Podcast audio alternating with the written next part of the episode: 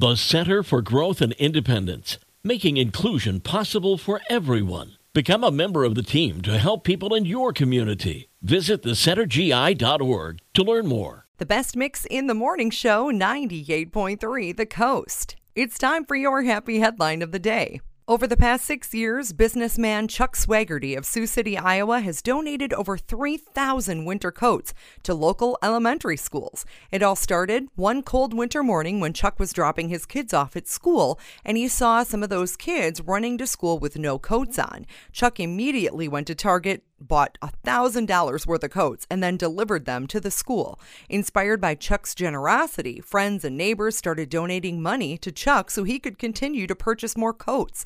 He donated over 600 last year and hopes to give more than 500 this year. Chuck says he's inspired to conduct this coat drive year after year because of childhood memories. He said, I grew up with a family not having a lot of money and not always having a good winter coat. So, the minimum of what a child needs to go to school is a new winter coat, and I want to be able to supply that. Such a cool idea, and definitely a need. That's your happy headline of the day. Blondie is up next on the best mix in the morning show 98.3 The Coast.